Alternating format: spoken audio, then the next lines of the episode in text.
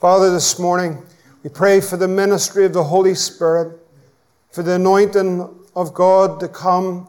Lord, to anoint your word.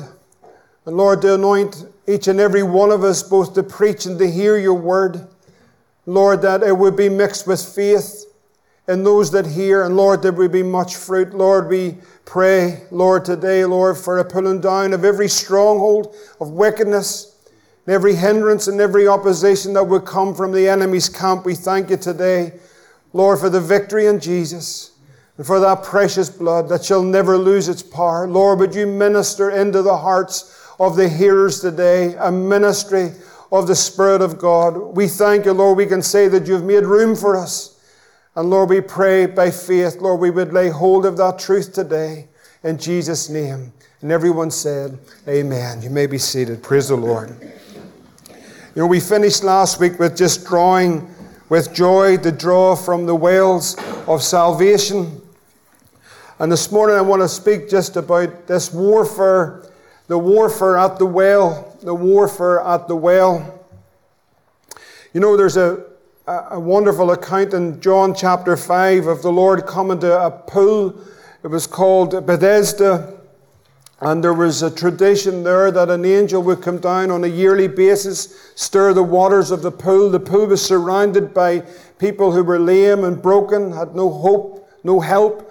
And uh, they would gather around this pool. And in that tradition, the first that would get into the pool after the waters were stirred, then they would be healed and delivered. And Jesus came by that way one day, and there was a man lying there, and they were all gathered round, and the Lord said, I'm just paraphrasing, What about you?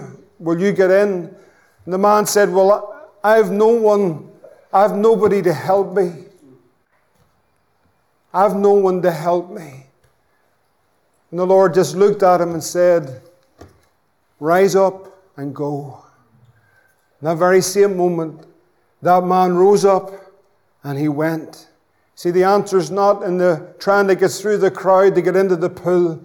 The answer this morning is simply in the person of the Lord Jesus Christ. There's no struggle, there's no striving, there's no fight. When Jesus comes, the tempter's power is broken. When Jesus comes, the night is turned to day. He lifts the burdens, He opens the eyes, He heals the broken in heart, and in all the struggles of life, you may have come through these doors this morning and said, I don't know who's going to help me. I want to tell you something. All of our needs are found in one person. His name is Jesus this morning. He's your answer. Wells, wells are very significant places, even in today's world, maybe not in ours, because we all have our water top straight into the straight into the kitchen or wherever else. But you know, even in many parts of the world today, a well is a very significant uh, piece or place within a village, within a town. Wells also, we know even in biblical times, were the central part of a community. They were, they were, they were vital to the life of that community for it to survive. It was a place of refreshment. It was a place where the resource of life was. It was a place where travelers, if they were coming through, or herdsmen, they would look out for the well. And when they found the well, that was the place of reviving. That was the place of refreshment. This was the place to sustain life. Israel, even on her journey uh, through that great wilderness, the Bible tells us in Exodus 15 that they came to Elim where there were 12 wells of water. God would bring provision and resource and life to them. That's the significance of wells. But wells are also in, tar- in, in warfare, wells also become the target of the enemy. The enemy would, uh, in his strategy against to try uh, move against the people, they would come and they would target in particular the wells because no matter how great your army is, or how great the weaponry is in the front line. And we've even seen this in recent times with the, the great Russian army, with all its weaponry, with all its resources, with all its weaponry, with all its tanks. But if you, if you distort or if you take out their supply line, it doesn't matter what they have in the front line. Within a very short space of time, those men haven't got the ability to fight the war because they become weak and they'll ultimately die. And that should remind us all that we must always be connected to the source, connected to what we need to live this life, to walk this life. And that, that source is this fountain that we've been singing about this morning, this wonderful Savior. Bible tells us here that in Genesis chapter 26, if you follow it for a moment, verse 12, says that Isaac sowed in that land and received in the very same year that he sowed a hundredfold. And that is the blessing of the Lord on this man's life. God's blessing upon a life is just the most amazing thing. That God's blessing would be upon your life. And we're blessed if we're saved. We're blessed if we're washed in the blood. We're blessed if our names are written in heaven. We're blessed this morning. Are we a blessed people? Are we a blessed people? We are blessed this morning. And that is the blessing of the Lord, as the Lord Jesus Christ Himself. But here we see that Isaac would sow, and in the very same year that he had sown, he received a hundredfold blessing. That's, that's remarkable. Not in any stretch of the imagination. I'm not a business mind at all, but I, I know if you put in one pound and get a hundred back, that's pretty good. I, know that sounds pretty good. If you just take whatever wage you get this week and you just say that in that same year the Lord will give you a hundred times that, I think there might be a few of you that just walking through the door, just a wee bit of a skip in your and everything. This is this is all right. This. And I know in the modern gospel they've polluted this and they've distorted this and they've made it something that it's not. But I want to tell you, friends, the blessing of the Lord maketh rich. And that's not just financially, but it can be financially. It can meet your financial need. It, it, it's your health, it's your wealth, it's your family, it's your life, it's your mind. I tell you, friends, there's not a price on having peace with God. You can't put a monetary term on that. To have peace with God this morning, to have peace in your mind. Have you, have you peace in your mind? Have you peace in your heart? It's just the most amazing thing to have the blessing of the Lord. And in this same year, Isaac was, was being blessed of the Lord. And the Lord blessed him. It says in verse 13 that he waxed great. He went forward. He grew until he became very great. And when the blessing of the Lord is upon anything, or the blessing of the Lord is upon a life, then the enemy is not too well pleased. You, we got to know, I don't want to overemphasize but I also don't want to underestimate. Sometimes we are maybe criticized for overemphasizing what's happening spiritually, and then sometimes we're maybe just not tuned into really what's happening in the spiritual realm. And I want to really emphasize this morning that there is a spiritual warfare, that there is an actual battle right even in this room this morning. There is a warfare for the souls of men. There is a battle for the minds even of God's people this morning.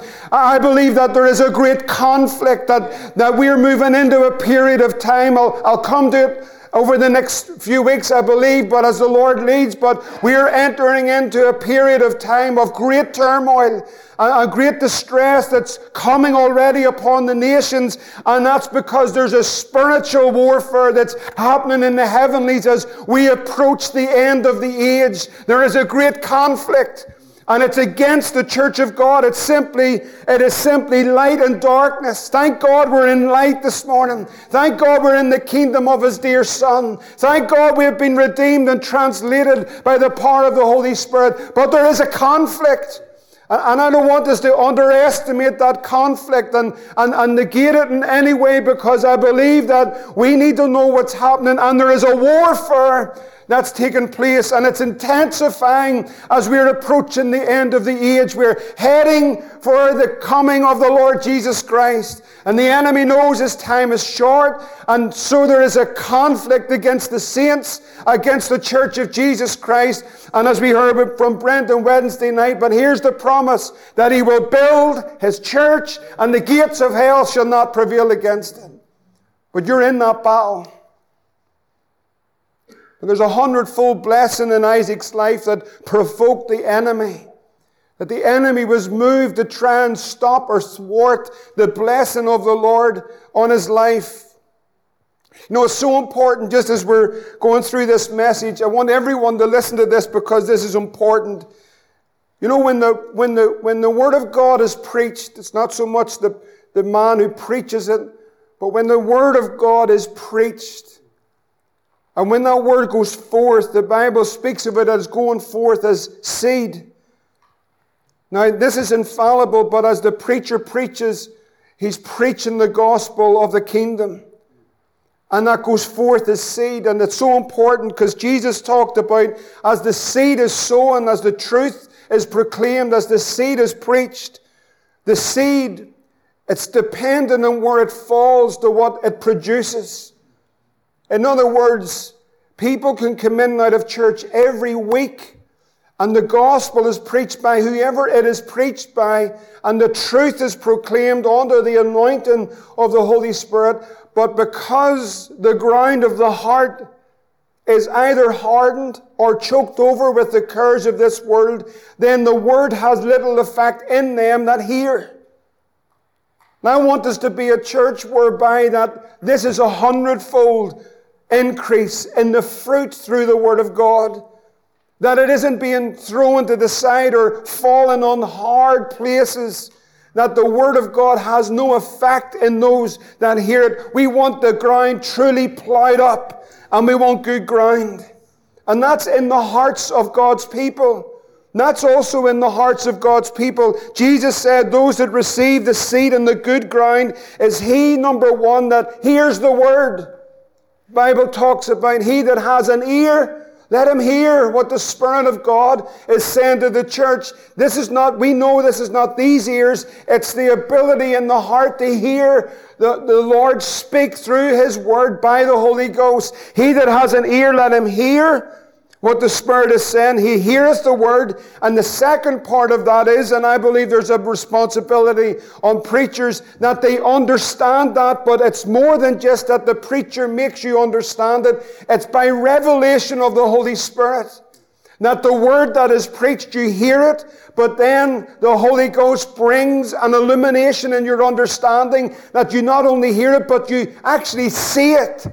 I see what God is saying. I see in part, not in food, but we see that the Lord is speaking to us. So he says that those that hear, those that understand, which then also will bear fruit. There's actually the evidence, something happenings in their heart and in their life, and there's the evidence of that because there's fruit evident in their life. The Word of God is having an effect. Then it says it brings forth hundredfold some 60 and some 30, but I'm just going to believe for a hundredfold. A hundredfold fruit in our lives this morning for God to work. You say amen if you believe that. I'm believing for a hundredfold fruit of the effect of God's Word by the power of the Holy Spirit in our lives this morning. That requires us to hear. It requires our hearts to be good ground and the Holy Spirit to make us understand and illuminate our understanding, and then we have a responsibility. We got to mix the word. I'm just, this is on the side of where I'm going, but I want you to stay with me, please. But we have to mix the word. Hebrews 4 and says, The gospel is preached unto them as well as unto them, but the word preached did not profit them. There was no profit in the word, uh, not being mixed with faith in them that heard it. Hebrews 4 and 2. In other words, I'm just going back to what I said. I'm sorry I'm laboring this point. I, feel this is really important of the Lord before we come to where we're going with this message. But you know, if you hear the word, but you don't take the word and mix that word with faith, I know it's elementary and basic for many, but it's so important for us all to grow in the grace and the knowledge of Christ.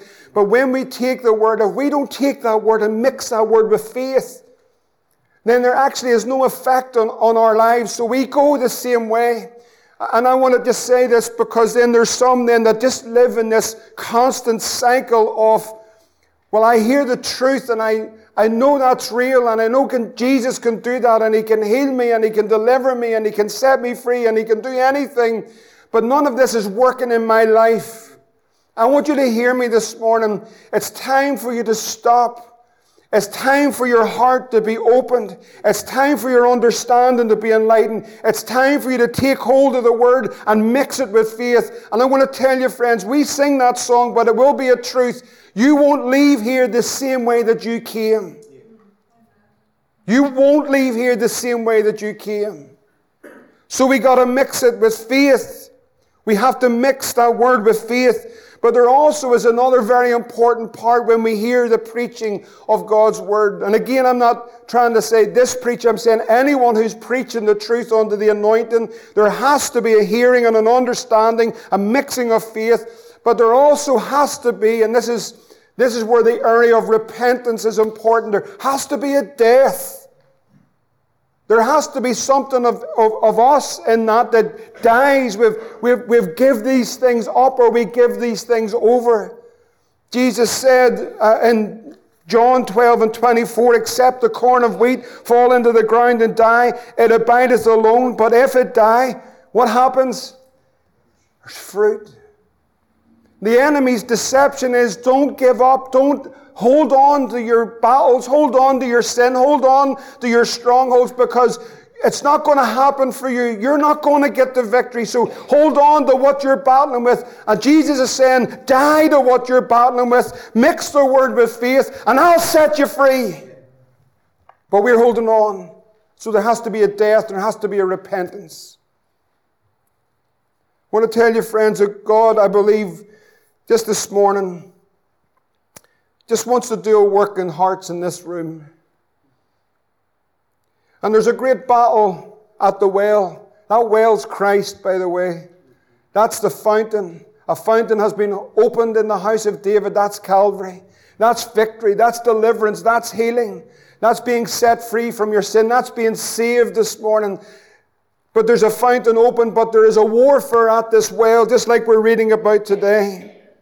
It says there, for Isaac had possessions of flocks and herds, a great store of servants. Verse 14 The Philistines, they envied him, the enemy was against him. And so all the wells which his father's servants digged, verse 14, in the days of Abraham his father, the Philistines had stopped him and they filled him up with earth. They had stopped him. I want you to hear me. I just want to stress this. I feel the Lord really wants to work this morning. I don't even know whether how far I'll preach, but I just feel something of the Lord just moving. There's something of God wanting to, to break forth in our lives if we're willing this morning. But the enemy had stopped the wells. There was a blockage, there was a hindrance, there was a stronghold, whatever language we use. I know we've all the language of it. I'm not so interested in the languages or the labels or the titles. I'm just interested this morning in getting that blockage cleared. Just somehow or another, we just, you know, we need to get the blockage shifted this morning and the, and the river flowing. That's what God wants. But there was a blockage. I don't know what that blockage is to you. I don't know what it is in your heart and your life, and it could be there for years, even decades. But in a moment, I know this that the Lord opens blockages and the river begins to flow. They had stopped all the wells of water and they'd filled them in with earth. There was, these, these wells were now compacted. And you know, the longer you leave a well, if it's freshly filled in, then it's not as compacted. But the longer it's been left, what happens when wells are filled in? And maybe after five years, 10 years, 15 years, 20 years, there's a well up our lane and it's been filled in for about 50 years and that there's solid. But underneath all of that, there is the springing water, but it's filled in.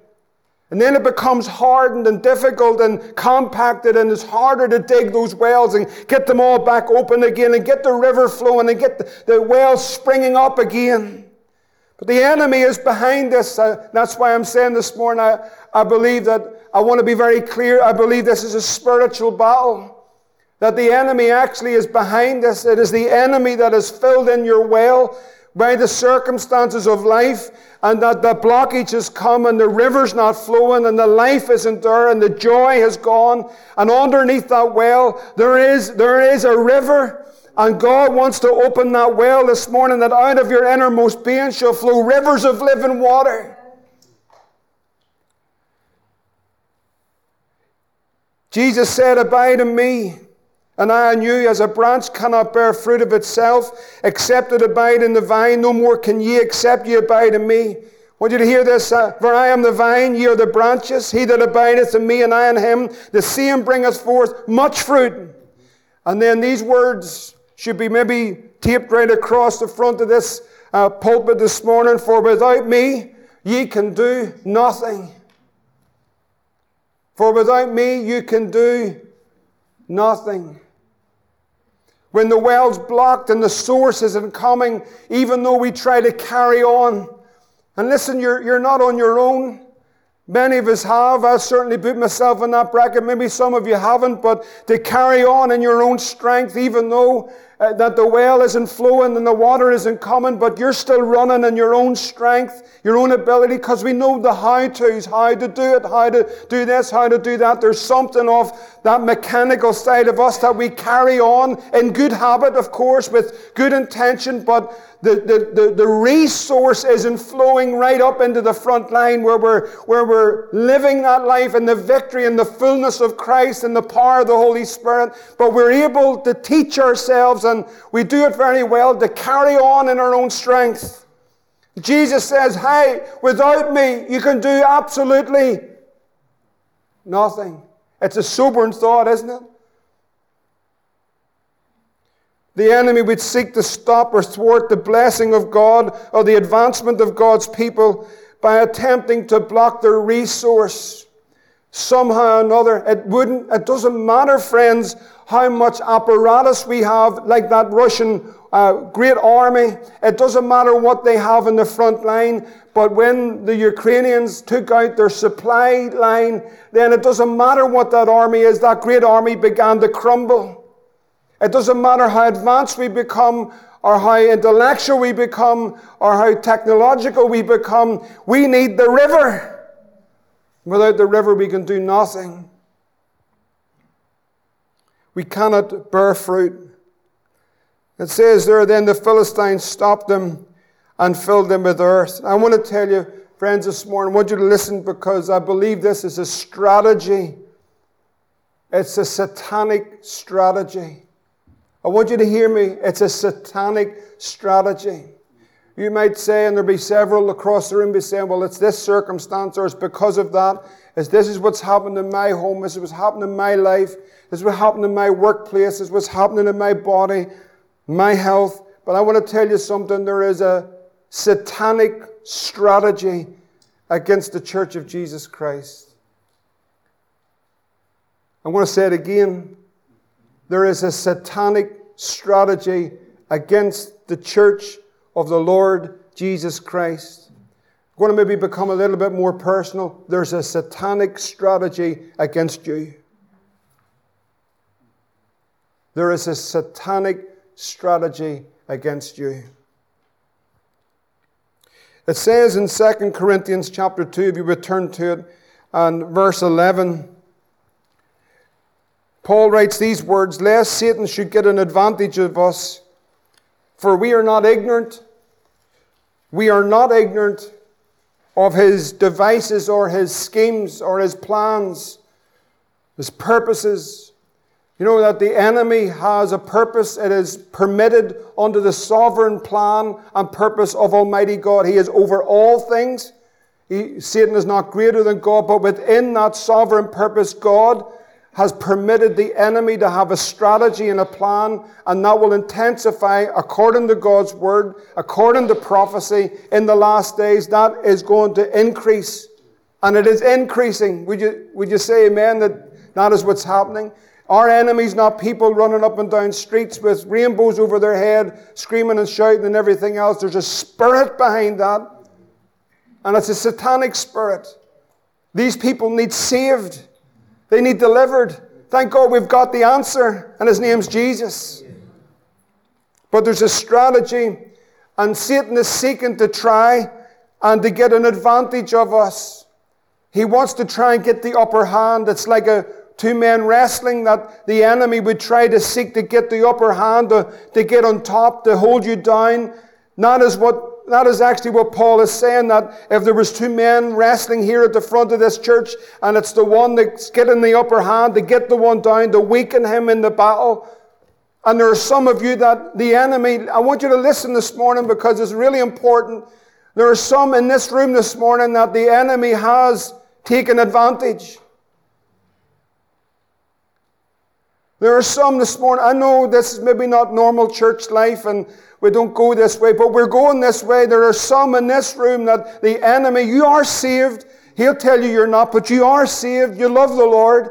You've been saved. You're born again, but actually, but actually, the enemy has taken the upper hand in your life. He's been given a foothold. There's a gap in the wall. There's things that have happened in your life and even in your heart. And that's where this is actually taken from this verse is in the context of forgiveness and, and unforgiveness. That actually what Paul is talking about here is that I want you to forgive. There was a brother that was put out for a time. He was brought back in again. And Paul says, listen, show him the love of God. He's truly repented. Forgive him and I'll forgive him in the Lord. But listen, Don't hold back and be in a place of unforgiveness because that will fill in the well. And what will happen is then Satan's going to get an advantage of you. One of the great hindrances to revival in this land and across this island is unforgiveness.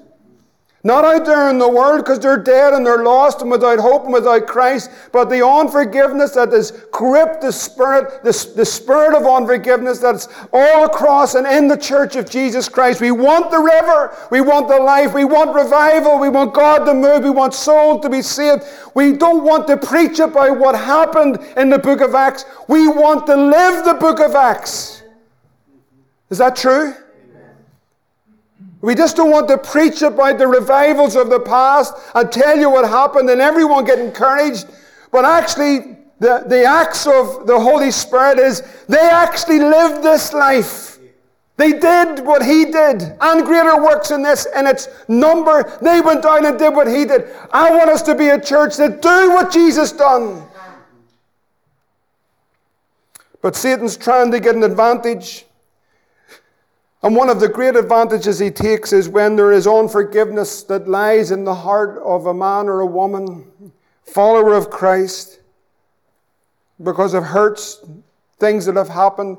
Listen, I want to tell you, friend, I just want to let you know into something in church life, in the kingdom of God. Every person that is saved and comes into the kingdom, you're going to experience in church life getting hurt would you say amen if you all agree with that? Should these things be? No. Will it happen to me? Yes. But it happens. Doesn't it happen? You know why it happens? Sorry to burst maybe some bubbles. It happens because you're here. And it happens because I'm here, because there's a flawed side of us, and that's where the love of Christ will cover a multitude of faults, but we have to be a people that forgive. Forgive. We don't forgive put this into whatever theological box that you want to. I'm not going to argue with you over it, but he says, neither will he forgive us. It's pretty serious, isn't it? He said, if you've fought against a brother, is there someone that you've something against? He says, no, what I want you to do. You see, this also hinders our prayer meetings, it hinders our prayer life. He says, in the context of prayer, he was speaking, of course, in Mark chapter 11. He says, But if you've got something against a brother or sister, leave your gift at the altar because I'm not going to accept your gift. That's what God's saying. I'll not receive your gift until you leave that gift and you go to that brother and get it right, and then praise the Lord, we're going to move on. So, unforgiveness is a huge thing. I believe it's one of the greatest hindrances to revival in the church, particularly in Northern Ireland. And the enemy likes to jump up and down in the well, fill it in with a bit of earth, and underneath all of that, all that hurt and all that pain, and all those tears, could I tell you something, friends, this morning? See, just through repentance and saying, Lord, I'm sorry, I'm putting things right, that old well just bursts open and the river begins to flow. If we would only realize the blessing and the outpouring of the power of the Spirit of God through forgiveness. You know, the greatest fountain that was ever opened was opened on Calvary's tree. And you know what he cried? He said, Father, forgive them. Forgive them. See that day, that fountain was opened. 2,000 years later, we're all sitting here this morning because that fountain washes whiter than the snow.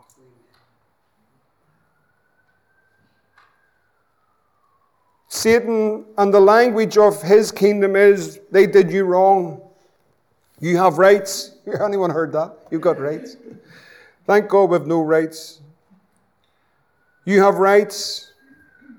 This is the language of Satan's kingdom. Don't let them walk over you. Stand up. But that's not the language of the kingdom.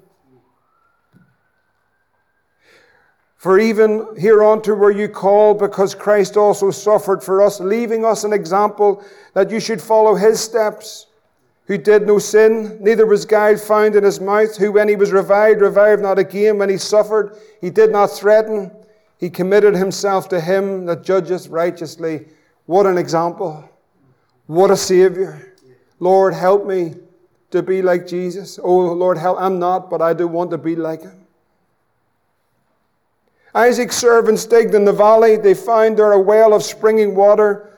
But the herdmen of Gerar, now the enemy's coming. The enemy's come, but he's coming. I want you to hear this this morning. I just, I know I feel maybe, maybe a wee bit up against it, but I'm just going to preach on through. Preachers preach in season, out of season, whether you're up or whether you're down, whether you're in, whether you're out. But I'm just going to keep on going this morning. You stay with me now, but I'm going to keep on preaching because there's a strategy of the enemy. And if there's one precious saint in this room this morning gets their well open, praise the Lord.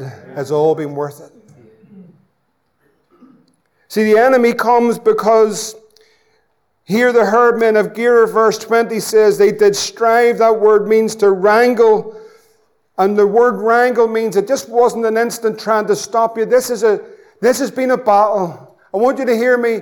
Friend, this morning, this has been a battle. The word wrangle means this is a prolonged battle. This just didn't happen for an hour and then it was all over. This was something that was going on for quite a time. There was a wrangling going on at the well. At these wells of, of living water, these wells were springing up, but here the enemy comes and they're wrangling with the, Isaac's herdmen saying, No, this water's ours. And they called the name of the well Esek because they strove with him. This is, this is something of a great battle that someone is in or someone's going through and has been going through for quite a prolonged period of time. The enemy has come and he's wrangling with you. And as you know that there's a, freedom and there's victory and there's, there's overcoming life in that well, that is all Christ. It's all about Him. All of that, but in your life, you're not experiencing what we perhaps sing about or what we walk in or what we live or what the Bible teaches us that we're to live in. And so here we see the, the herdmen of Gerar are striving they're striving against the Isaac's herdmen who are of the promise, and they're saying the water's ours, and he called the name of that Esek, and they strove with him, and they digged another well, and they strove with him, and they called the name of it Sitnah, and they removed thence and digged another well, for that they did not strive. And Isaac's herdmen here dig two wells, and on both occasions there is at that, at that mouth of that well, as it were, there was warfare at that well. There was a, there was a spirit, there is a physical conflict, but I believe our conflict is a spiritual one. There is a spiritual battle. You know, we talked about the wells of salvation with joy will draw from, but then I know that some left here last week because they didn't draw from the well because there's an opposition to them coming. There's a pressing of the enemy against the saints of God and against the church of Jesus Christ and against you from coming to the well. The enemy doesn't want you to be free. He wants you to live in defeat. He wants you to live troubled. He wants you to live with habitual sin. He wants you to be in a place where he can keep on walking over you and wiping his feet on you and condemning you. But Christ died for you and Christ loved you. That's not what Christ wants you to live. He wants you to live a life in the victory. It's not a life that has no problems, but it's a victorious life. And so there's a wrangling at the well, there's warfare at this well. They call the well, and the names are always important Esek. And if you run the full reference of that through the Strongs and get to the root meaning of the word, is it means simply to aggressively crush there is a, an aggressive enemy to oppress you. Oppression is from the enemy. Oppression is from the pit of hell. Oppression is not a medical issue. Oppression is a spiritual issue. And it's from the pit of hell. And he was aggressively coming against Isaac's herdmen at the well. The enemy is against you. He's seeking an advantage over you. By any means, by any ways, he's wrangling with you to stop you from coming into the victory that there is in the cross and in Christ. The Bible says that the kingdom of heaven suffers violence, and there's a time that the violent take it by force. There is a spiritual action. There is a rising up as a church of Jesus Christ. We don't just lie down and play dead. But actually, we rise up and we possess in the name of Jesus Christ. We are overcomers and we thank God for the blood and we stand, having always stand up. what we have seen for years now is a, is a Laodicean spirit that just fallen over the church and everyone seems to have fallen with it. I want to tell you, friends, the church of Jesus Christ is about to see its greatest hour. But there's a battle, there's a battle for you. There's a battle for you this morning. There's a battle for you. I feel the weight of it, I feel the burden of it, but there's a battle for you this morning, saint. And there's an oppression. Can I also say to those that are not saved this morning, that are in this room, you think that you're just making a choice what you're going to do. I'll serve Jesus, I'll not serve Jesus, I'll go out, I, I want to get rich. I want to have a good career. I want to do this. Can I tell you something, friends? On the outward, that's what maybe you think. Can I tell you something? There's a satanic power stopping you coming from the well. There's a lying spirit that's whispering in your ear. That's an oppression. It's from the pit of hell, and it's against you to stop you from coming into the full salvation and the purpose of God that this world could never give you, but Christ will give you. But that's a lying spirit. We are not wrestling with flesh and blood this morning. You know that. This is not a physical thing. I, realize that, and it's not even in the loudness of my voice. Sorry, that's my character that I maybe get a bit excited and start to yell and jump and shout and sweat and spit and everything. But that's just me. Someone else might be quiet, but it makes no difference. But it's just there's something in me. I know there's a strategy of Satan against some in this room to stop you from getting saved. And Christ is saying, Come to the waters. There's lies. There's religion. Religion's the biggest lie that the devil has ever sown, especially in Northern Ireland. That's the biggest lie that he's put in this land. Protestant, Catholic, whatever else is coming in now, friend. I'm going to tell you, it's nothing to do with the gospel of the kingdom of Jesus Christ. Come to Christ. But there's an oppression at the well. What does the church need to do? Well, we just need to carry on. No, the church needs to stand up and the church needs to fight the good fight of faith. So, this was a place of oppressing, opposing. It's a place of deceptive lies. I want you to listen to me, friends, this morning. I want you to listen. We are too quick to believe the lies of the devil rather than to believe the truth of God's word. Is that not true? Is that a double negative? But it's just, we know what it is. Is, not, not, is that not true? You sit and talk to someone going through the troubles, the trials, the tribulations. They're quicker to believe the lie of what the enemy's saying than to believe the truth of God's word. Anyone ever been there? God forgive me, I've been there. I believed the lie before I believed the truth. If none of you have, but I have, and the circumstances, the trials and the darkness and sickness and everything that's going on, and all of a sudden you begin, you find yourself aligning yourself with what the devil's saying because he preoccupies your mind. He begins to oppress you and torment you and wrangle with you at the well, and you begin to believe what the enemy's saying and not believe the truth of God's word. But when you turn again to the truth of God's word, you read, you realize then it's been the enemy, it's darkness, it's spiritual, but the truth sets us free. But how many of us, how many of us in, re, in sincerity and honesty, not, not because intentionally, but we end up believing what the devil's saying. We believe his lies in our minds. That's the greatest battle for every believer that we have to go through. What's happening upstairs? People say there's not much upstairs. I don't believe that. There's a lot upstairs. May not be brains, but there's a lot. That's the battle there. That's the real battle right here, the mind. I want to tell you, friends, the devil's after your mind. Because if he can sow into your mind the lying spirit and the deceitful spirit that he is, you'll start to believe that it brings you into bondage and into defeat. You're believing the lie, but I want to tell you, friends, Jesus Christ is truth. He says, I'm the way, the truth, and the life. He's come to set us free. In a moment, He can untangle a mind that is tormented. The peace of God come, can come upon it. The anointing oil flows from down the head, right down the, the dress, right down to the feet. The anointing destroys the yoke. But we'll go through church life. We'll go through church life. We'll go through meetings after meetings after meetings.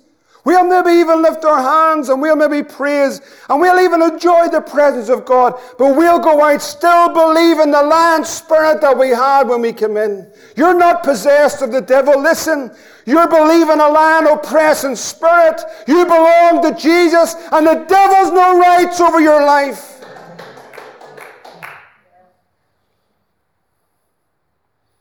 Oh, God remembers we're so frail and we're so weak and we're just dust. But He's so merciful, isn't He? Thank God He doesn't leave us where we are. Isn't it great He doesn't leave us? And so we see this great battle. And so Isaac's herdmen moved and dug another well. I want you to hear me this morning. The second well, its name was. If you run the reference in this right through, the root word of this name, Sitnah, is actually the word Satan. It's Satan. That is the root word of the word Sitnah.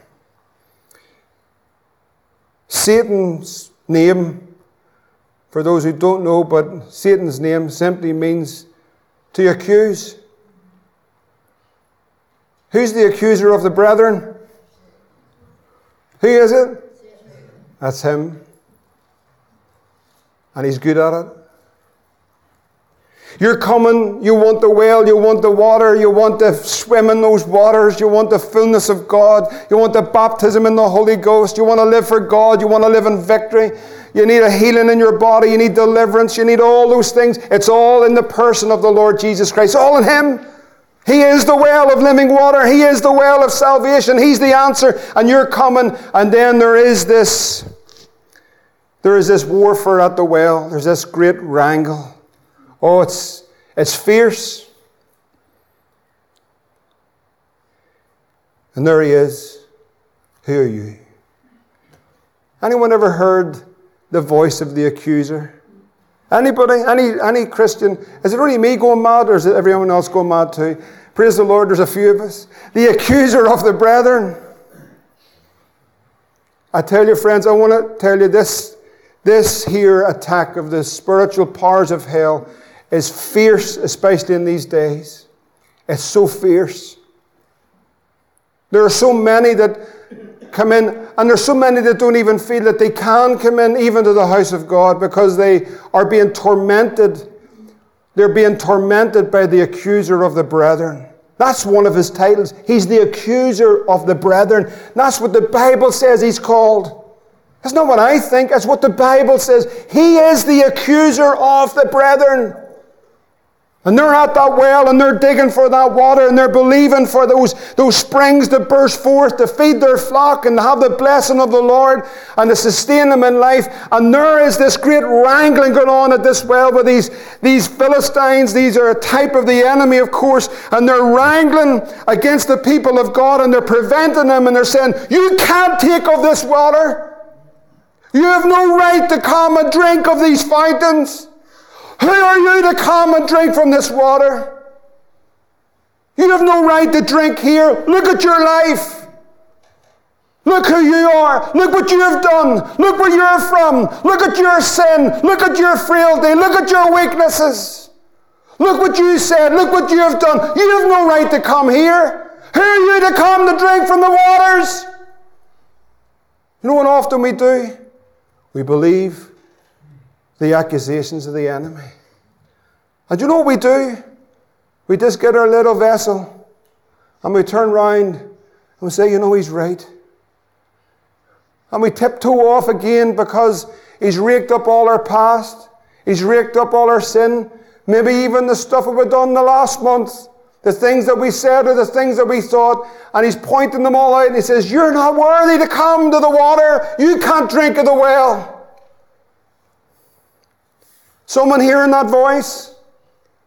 Someone hearing that voice this morning, someone knowing what I'm talking about. Maybe one, if it's, if it's for one this morning, it's all worth it. Who are you to come here? To feel unworthy? To drink from these waters? Reminds us, of course, the well known scripture of Joshua the high priest standing before the angel of the Lord. And what it says Satan standing at his right hand. What was he doing? This is what the Bible says he was doing to resist him.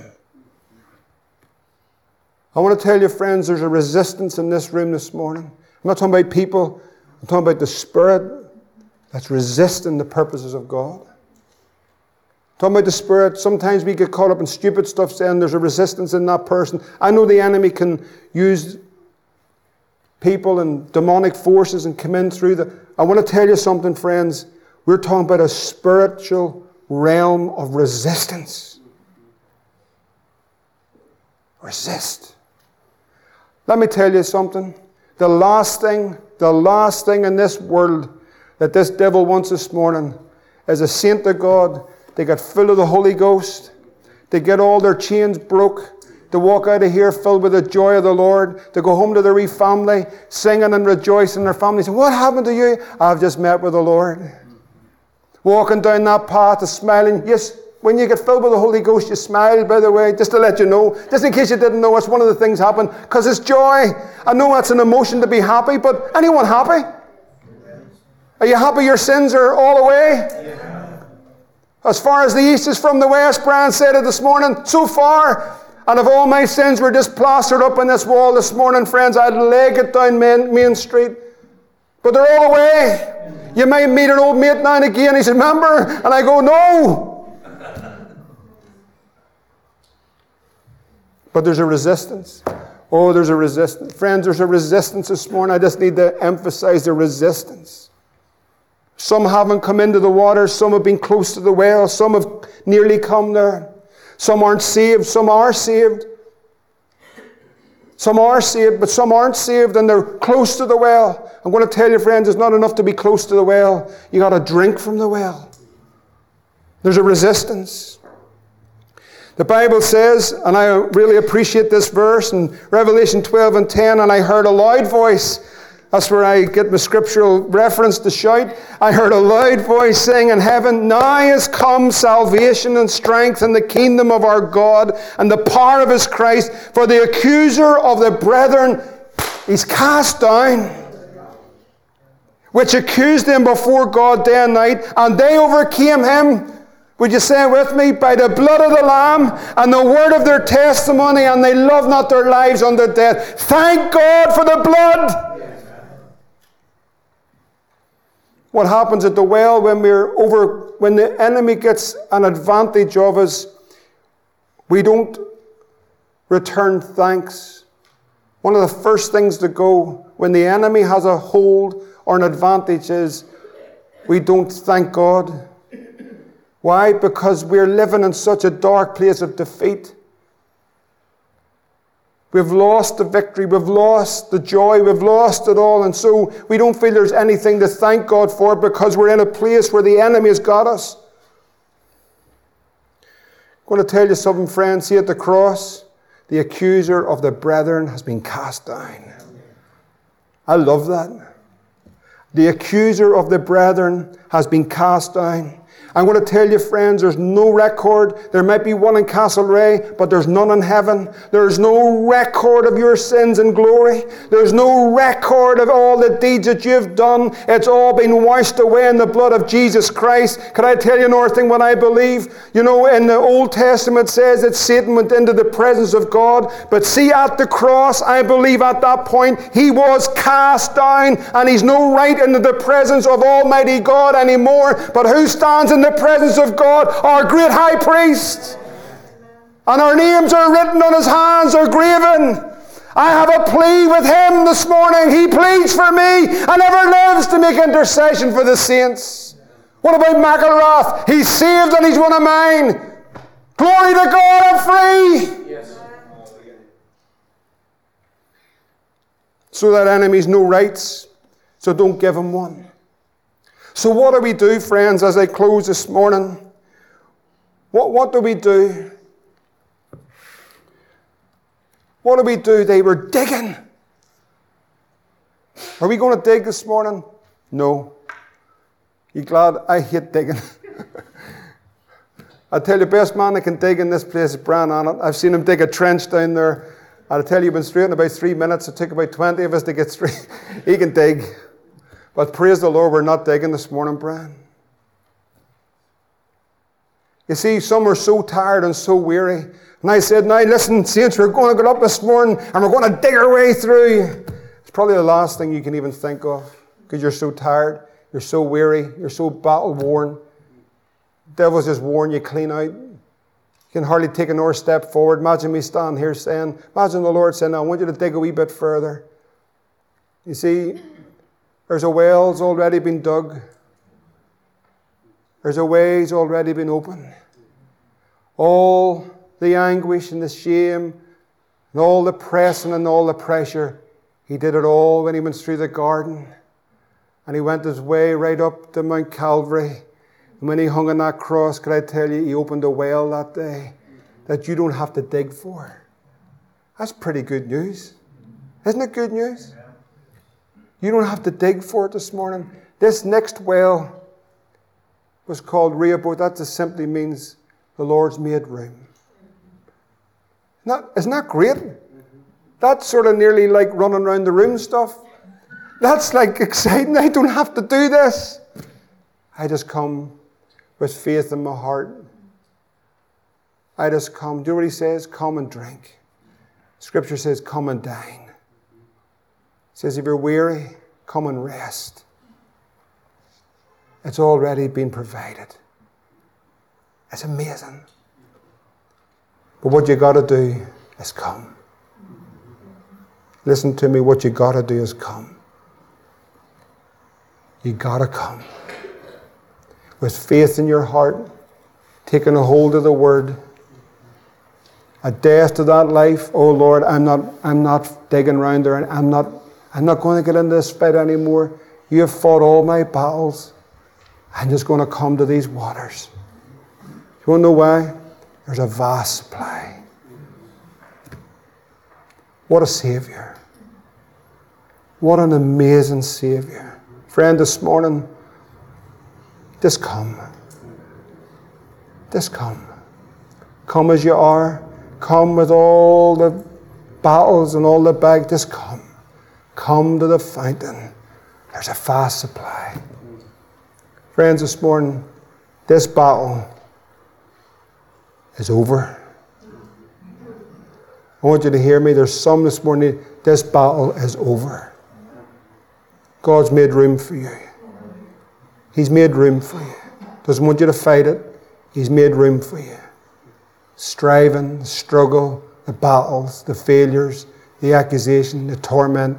See, today, you're going to lay it all down and come to the waters.